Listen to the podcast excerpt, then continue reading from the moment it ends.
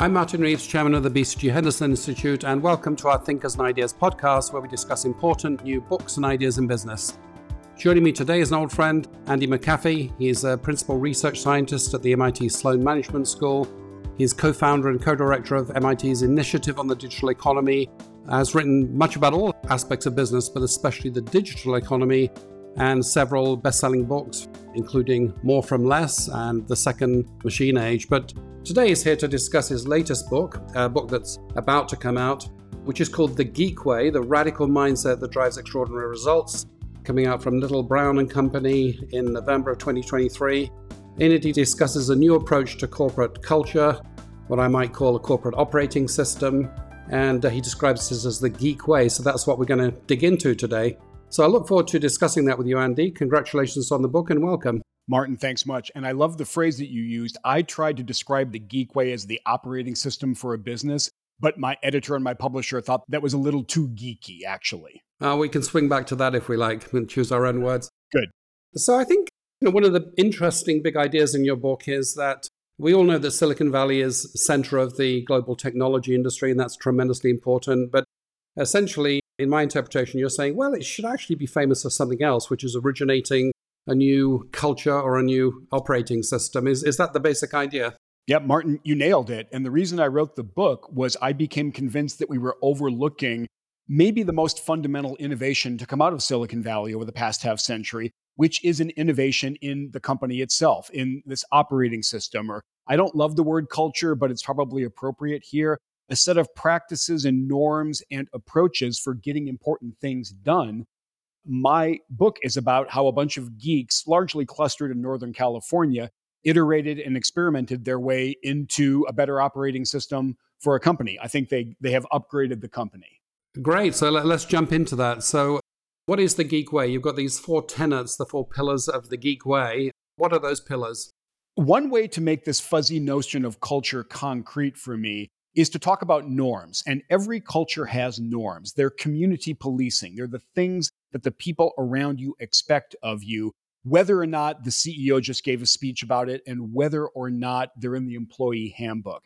And to me, as I walked around these companies that are just changing the world so quickly and so thoroughly, I started to notice that they had very different norms than I saw at the companies that were on top during the industrial era. And so the four norms that I talk about in the book, these four kind of expectations about how the company is going to operate are speed, science, openness, and ownership. So two with S, two with O. Great. So let's let's see if we can decode those a little bit. So so science is about sort of evidence based progression and, and learning. Is that the idea? Partly.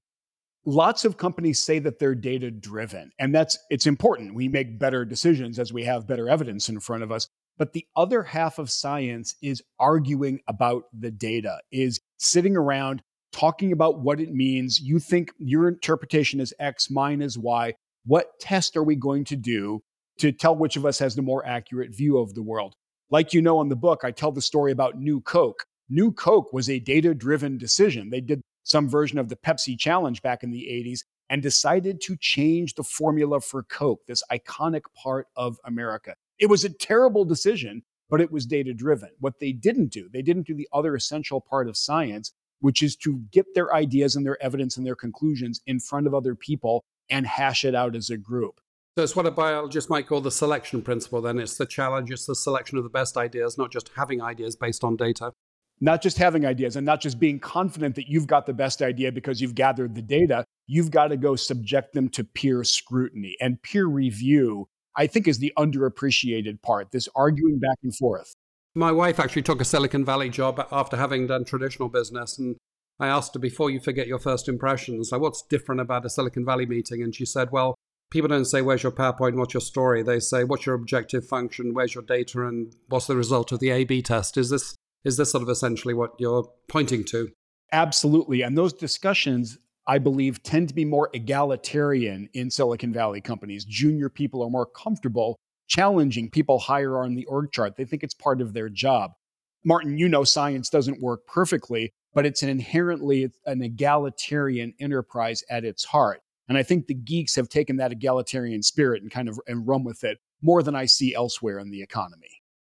And I guess that links to a second principle, which is ownership, you seem to mean by that sort of delegation or lack of hierarchality, lack of instructions flowing from the top, and more instructions emerging from this debate that you just referred to. Yeah, for me, ownership does involve devolving authority, but maybe even more fundamentally, it's about not doing some things that industrial era companies are really fond of. Not having a ton of coordination, not having a ton of process over the top of everything, communicating cross functionally less than we are used to. Martin, your career is long enough like mine. We remember the heyday of business process reengineering, where you're just going to design every interaction in the company and then embed them in software. The geeks realize you need some of that, but they also realize that it can become a thicket. It can easily turn into bureaucracy and sclerosis. And they've actually run away from a lot of the coordination and communication and cross functional specialization that I was used to seeing. And they have a much more decentralized, chaotic, in, in a sense, approach to doing. Yeah, one of the words I'm most worried about in business is alignment, because obviously, in some cases, it's a very good thing, but it can be extremely costly. And I guess that relates to another one of your principles speed. If you don't have all of this standardization of process and oversight and coordination and double guessing, probably you can move a lot faster. Exactly. And if you're not expected to run your idea through eight different people, and if you don't have to go through three levels of review committee to make sure that there are no risks involved, you can actually move a lot faster. And I think of the four norms, the geeks are most obviously obsessed with speed. And speed doesn't just mean velocity, it's not how fast you're running toward the finish line, it's the cadence of iteration. How quickly are you getting something in front of a customer, getting feedback on it, and then iterating, doing it again? the geeks are just obsessed. You remember the old motto that they had, which was move fast and break things. When break things became correctly unpopular, they didn't move away from the move fast part of it. It became move fast and fix things. Right. Now, openness is your fourth pillar. Do you mean openness within the company, sort of openness of silos within a company, or do you also mean openness to digital ecosystems and so on, ideas from beyond the company? Primarily the former openness for me is the opposite of defensiveness. And we design our companies in general to be too defensive. Don't admit you're wrong. Don't admit that you need to pivot away from your preferred idea. Don't shrink your budget. Don't shrink your head count. Just never admit that your project was a bad idea from the start. Now, of course, some of that happens in geek companies, but they do take the idea of a pivot very seriously they do take the idea of radical candor and of being reflective and realizing and admitting when things are not going well. I think that's a pretty big departure. So I'm, I'm wondering is this identical to the agile software philosophy, or is there some additional element that you're highlighting here? Because agile does contain the idea of the speed that the digital technology gives you. It is somewhat devolved you know, into, tribes rather than sort of top down organizations. There is frequent iteration, so there's something about the clock speed. Is, is there something that the agile philosophy is missing that you're pointing out? I'm pointing out the org structure that goes along with it, this very inherently decentralized as opposed to centralized one. I'm talking also about the way that a team comes together and makes a difficult decision via peer level argumentation. And I'm talking about this attitude of openness and a lack of defensiveness. So Agile is absolutely about a fast cadence, but I think the geeks do other things in addition to that that make a huge difference. Right. The major implication of your book, well, at least I saw it as a major promise of your book, although you, you didn't actually say it, is that this could potentially apply to many other types of business too. So, so clearly, this is the dominant operating model of technology, at least in, in Silicon Valley. Do you see this as being something that, in principle, could be applied to more traditional businesses?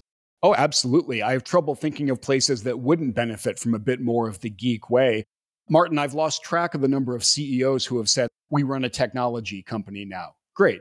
If you run a technology company, and I think there's good reason to believe that you do, you probably want to run it like the most experienced, best run technology companies out there. I look at the different industries where the geek way is already having an impact in some old fashioned sectors. Think about auto manufacturing, think about space, Think about aerospace and defense now. There's a chance that healthcare is going to be transformed by the geek way. So it's pretty quickly escaping its Silicon Valley home and its home in digital tech industries. So certainly one hears the words. So the philosophy is spreading in the sense that the, the language of you know moving fast, of digital processes and so on. But Have you seen a complete or a, or a convincing example of what you might call a geek transformation, a traditional business actually matching in absolute terms the the speed and the and the devolution of a tech company? You mean do we have any evidence that the old dogs can learn new tricks? Yes. Well, to a high degree. I mean, obviously there's a movement in that direction, but to a significant degree. I have one piece of evidence that I include in the book. I had the chance to interview Satya Nadella about his transformation and the turnaround at Microsoft, which I think is one of the most impressive comeback stories I've seen in my career. And if you remember, for the first decade of the 21st century, Microsoft was dead in the water. It had become a slow moving, sclerotic, idea killing bureaucracy. The stories from inside Microsoft were legend and they were not very optimistic. And there wasn't a huge sense when Nadella took over that things were about to change, but he really has executed this amazing comeback. And as I talked with him, I just kept mentally saying, check, check, check. He's doing very geeky things. He embraced OKRs, objectives and key results. He fully embraced Agile. He found ways to take away the ability of people to block or to say no to what other people inside the company wanted to do. Just a beautiful job of leadership. So that's my first, my prime example that a company can come back from having worked itself into a bad corner. I mean, I would sort of second the main message of your book, which is uh, when we look at the the option value of growth of the corporate economy globally, still technology, even for the recent market depression and so on, still it's leading. It's the majority of the growth potential of the corporate economy. So clearly, there's some sort of successful recipe here. But on the other hand, you've got you know allegations of bias, of, of toxic work cultures, even of uh, sclerosis and complexity and bureaucracy arising in these increasingly large tech companies. Are they sort of peripheral to, to the philosophy you're talking about, or some of them possible downsides of the philosophy you're talking about? My goal with the book was not to cheerlead for any current crop of companies based in Silicon Valley. And as you point out, the companies that have pioneered aspects of the geek way are very imperfect places. And we see all of the classic dysfunctions creeping in one place or another. We see overconfident CEOs. We see a descent into bureaucracy. We see some pretty bad behavior and places that have the opposite of the psychological safety that you really need for openness. So the point with the book is not that Silicon Valley is a perfect place or that we should emulate everything about it. The point is, I think, much more narrow that that's the part of the world that has been the epicenter of upgrading the way companies work and finding better ways to do fundamental things. We should pay attention to that upgrade. Right. I guess when I challenged myself to think about you know limitations to the the philosophy you're laying out, I, I was thinking about especially complexity because I can imagine that a young technology company that was growing fast would naturally adopt, successfully adopt this way of behaving. But when you reach something the size of, of Google or Microsoft and you have much more intrinsic complexity in the business, you know, perhaps it's harder to keep the bureaucracy out. And so the simplicity and the, and the speed that you're talking about become harder and harder with, with scale. Is that sort of an intrinsic limitation of the philosophy, or is that just something else that needs to be guarded about? It probably is a limitation to some extent, but look, for example, at Amazon, which is a gigantic company. And even though it has become more bureaucratic from some of the reports that I've read in recent years, Bezos and now Jassy are obsessed with trying to hold that back as much as possible and maintain that very ownership based organizational structure and philosophy. They might say that complexity is actually, to some extent, a self inflicted wound. And if you can modularize the company, that is a great way to deal with the complexity of the world, as opposed to layering on top tons of structure and process and bureaucracy, which brings its own kind of complexity with it. The geeks that I learned with, they're obsessed about not repeating the self-inflicted wounds of the industrial era. And and too much overhead is one of the primary wounds, I believe. Right. And you do indeed make the point in the book that it's not one and done. This is a philosophy that needs to be defended every day it's constant work because we people, we are overconfident. We've got to guard against that all the time. We crave status. It's one of the most fundamental things about being a human being is that you want to be in the loop. You want to have approval or sign off procedure. And stripping that out is a very unnatural thing. We can I can think of all kinds of great reasons why I need to be involved. Actually minimizing that and saying, I know there's an argument, but we're going to continue to be an inherently decentralized high ownership place that that is tough leadership responsibility but i think it's an important one So the geek way you know, appears to have been successful for Silicon Valley. I'm wondering how culturally specific it is in the sense of national cultures. So the you know the second locus of technology globally is the east coast of China. Do you see something very similar there, or do they have a very different philosophy? I'm not an expert on the high tech sector in China. It feels to me like they absolutely practice the great geek norm of speed to a remarkable extent. Their, their cadence is very fast. I would point to another one of the great high tech centers in the world, which is Israel. And the bit that I know about the high tech culture there kind of indicates to me that they've got all four of these norms going on. Israelis, I don't think I'm being too broad with with a, a caricature. They love to argue with each other. They will go at it and they'll do it in a very egalitarian way. The best technology companies in Israel seem to me to have speed, science, ownership, and openness. One of the things I thought about is this, you know, learning through data philosophy, the the A/B test and the objective function and so on it's good for continuous improvement. If you have something that works, uh, you know, if you have a sort of an Uber taxi service and you want to make it better, you can see the path there pretty easily. I'm wondering whether it's also good for the creation of discontinuities, new new ideas. So, in other words, at the beginning of a Silicon Valley company, when they come up with a big idea, there's nothing yet to improve. Does this paradigm apply there too? I think a different part of the paradigm applies. I hear what you're saying that just following A B testing yields incremental improvements. When somebody has an actual new idea, what I think the geeks do is instead of sitting around and refining it and getting the plan exactly right, they go try something. That's closer to me to the norm of speed, which is let's go put something out there in the world and learn as quickly as we can from that. The geeks tend to do that much sooner and much more aggressively than the incumbent companies that I'm used to. Take Elon Musk and Gwynne Shotwell and SpaceX. They are happy to blow up lots of rockets on their way to building the world's first commercial reusable rockets. They are willing to do that kind of failure. And that's a hugely discontinuous innovation. Right, I see what you mean. So this is like a bias to empiricism as opposed to analysis and, and deduction, and that's part of the philosophy of speed. Absolutely. Danny Kahneman talks about the planning fallacy, which is that you and I are very fond of our own opinions about what's going to happen in the world. We'll sit around and refine them and do things so they look beautiful on paper. Reality is harsh, and the geeks have tried to internalize that, and they try to get out to reality as quickly as possible. You know, I see myself, for better or worse, as a business strategist, and you know, I was looking for my favorite word in your book, and it didn't crop up very often. In fact, it, it first cropped up when you mentioned the famous Peter Drucker quote or misquote that culture eats strategy for breakfast.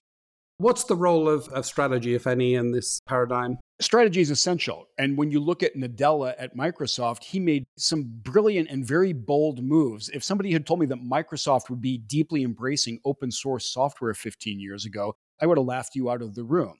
So the, these strategic moves and smart ones in a technology rich environment are critical. But I do believe culture eats strategy for breakfast. In the pre Nadella years at Microsoft, there was no shortage of strategic thinking going on. There was a real shortage of execution that made customers and investors happy. And where does that fit into your paradigm? Because I, I couldn't neatly fit that into one of your, your four categories. Is that sort of external to this, what I call operating system, what you call culture? Is that like a, different axis? Largely is, maybe the main point of intersection is that the geeks have strategies. They have ideas that they're very fond of. The main thing they try to do is test them against reality as quickly as possible. So the the strategy formulation and execution process might have a lot more of that bias for action that we were talking about earlier. Martin, if you had told me 10 years ago that I'd be writing a book about corporate culture, I would have laughed in your face. It's the last subject I ever thought I would write about. But as I tried to pattern match and figure out what these companies that were just changing the world and just beating incumbents badly on the incumbents' own turf over and over. When I really tried to, to understand or think about what they were doing differently, the answers were cultural answers. They were not technological answers and they were not strategic answers. And if we look around at the industries that are starting to be transformed by the geeks, and these are large incumbent industries, autos, space exploration, aerospace and defense, unless the incumbents learn some lessons, I think we're going to see history repeat itself. Right.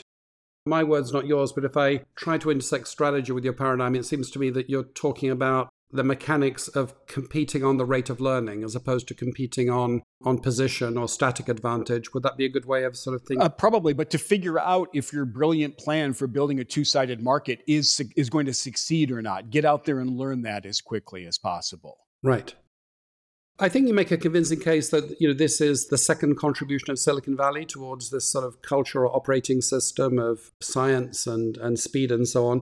But will what has gotten them there get us there in the future? Because we have new problems now, right? We have the social blowback against technology in various ways. We have unequal society. We have the impingement of, of politics on on strategy, and we have an elevated cost of capital. Experimentation. The experimentation you talk about is just a lot more expensive nowadays. Do you see this paradigm being future robust, or might it evolve into a different philosophy? After all, it seems to be you're building on the science of cultural evolution here. So I'm wondering what is the further evolution that we might expect? And that's a great question. And I don't know what the next evolution of the company will be, what the next really important tweaks to the operating model of the company are going to be. I think a new crop of geeks is going to show us that. And then the job of people like you and, and me is to go out there and try to understand what's going on. What I can say with some confidence is that the operating system of the industrial era is not going to make a comeback against the geeks. This planning heavy, top down, command and control, fairly hierarchical, fairly bureaucratic approach to getting things done, where instead of testing everything against reality, we rely on the judgment of alleged experts. That model is not going to make a comeback against the geek way. Now, what comes after the geek way? That's fascinating. Let's stay tuned. I think I agree with you, Andy, on the uh, industrial era philosophy, but but just to play devil's advocate, I'm I'm reminded of you know the economist's definition of economic irrationality, you know that which doesn't fit with an economist model, and you know for all of its much predicted uh, and many times predicted demise, you know hierarchical coordination has shown a remarkable persistency and uh, universality. Is is that a, is that a bug or is there some ecological rationality to to the bureaucracy we like to bemoan? Thank you for this because I quote Max Weber in the book saying that it's lunacy to think that you're going to get the work of an organization done without some bureaucracy. Absolutely. Paperwork is part of getting things done. And you remember the Zappos experiment with holacracy was, was a catastrophic failure overall. So the geeks talk about minimum viable product, right? You hear that all the time. I think there's also minimum viable plan. I think there's minimum viable uh, structure and bureaucracy. But what I think the geeks are rightly obsessed about is finding out what that minimum level is and trying not to go above that, trying to make sure that their companies don't become encrusted with needless bureaucracy and all kinds of delays and all kinds of pointless overhead.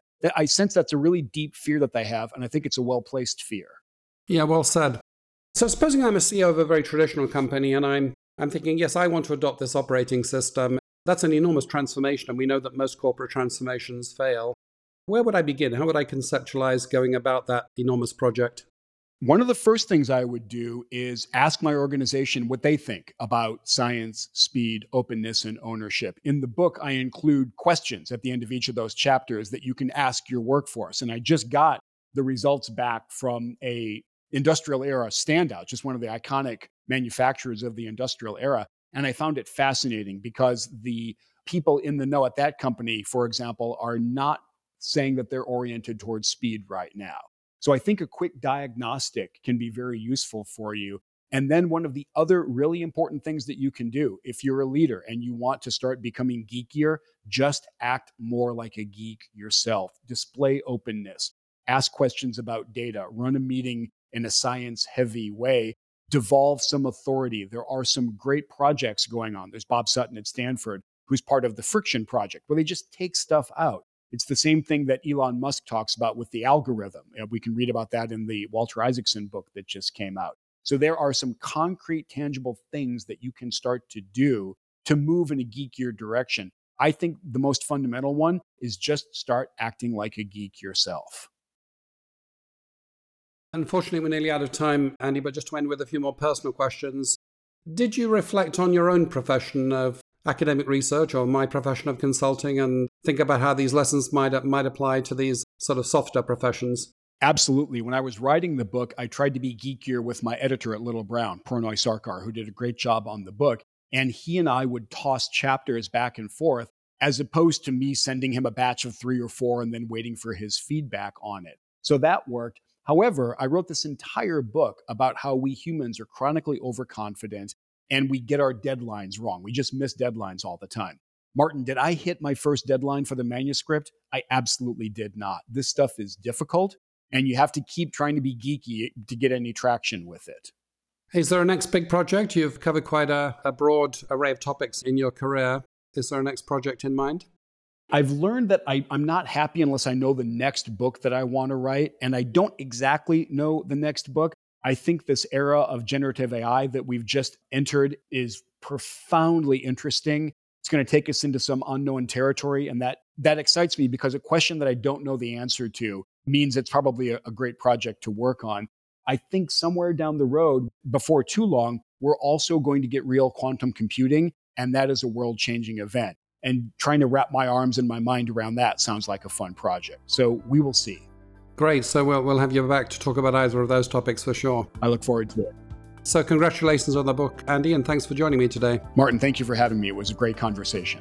I've been discussing the Geek Way, the new radical mindset that drives extraordinary results, from Little Brown and Company comes out in November 2023 with Andy McAfee. I think a very provocative book about a very big idea a, a more effective operating system that will replace industrial era operating systems that Andy argues is applicable to, to any company. So, would definitely strongly recommend any leader picking up a copy of this book. If you like the conversation, make sure you're subscribed on your favorite podcasting platform. And as always, we welcome your feedback.